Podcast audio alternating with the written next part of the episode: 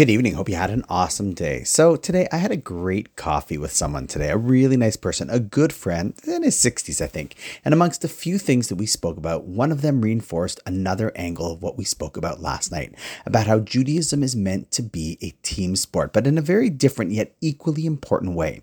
This wonderful man, he happens to be divorced, is looking to find someone to build a relationship. But in the meantime, he confided in me in how things like Shabbat dinner and other such events are just so difficult because often they're done alone by himself. And it was it was sad to hear. Now don't get me wrong, he's generally a happy guy, active, but this facet of life, this aloneness, and specifically around Jewish moments is a tough one for him, understandably, and made me hopefully a little more sensitive to the situation that he and that others must face.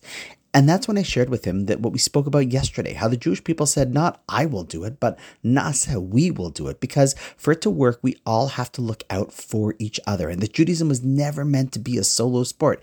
It just doesn't feel right. So, first of all, Invite people over if you can. It is the way we are meant to practice. My Shabbat table isn't good if yours isn't good. And secondly, remember that so much of Judaism is about looking after others.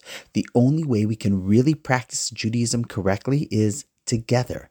It's the we. And on that note, wishing you an awesome night. And I look forward to seeing you tomorrow.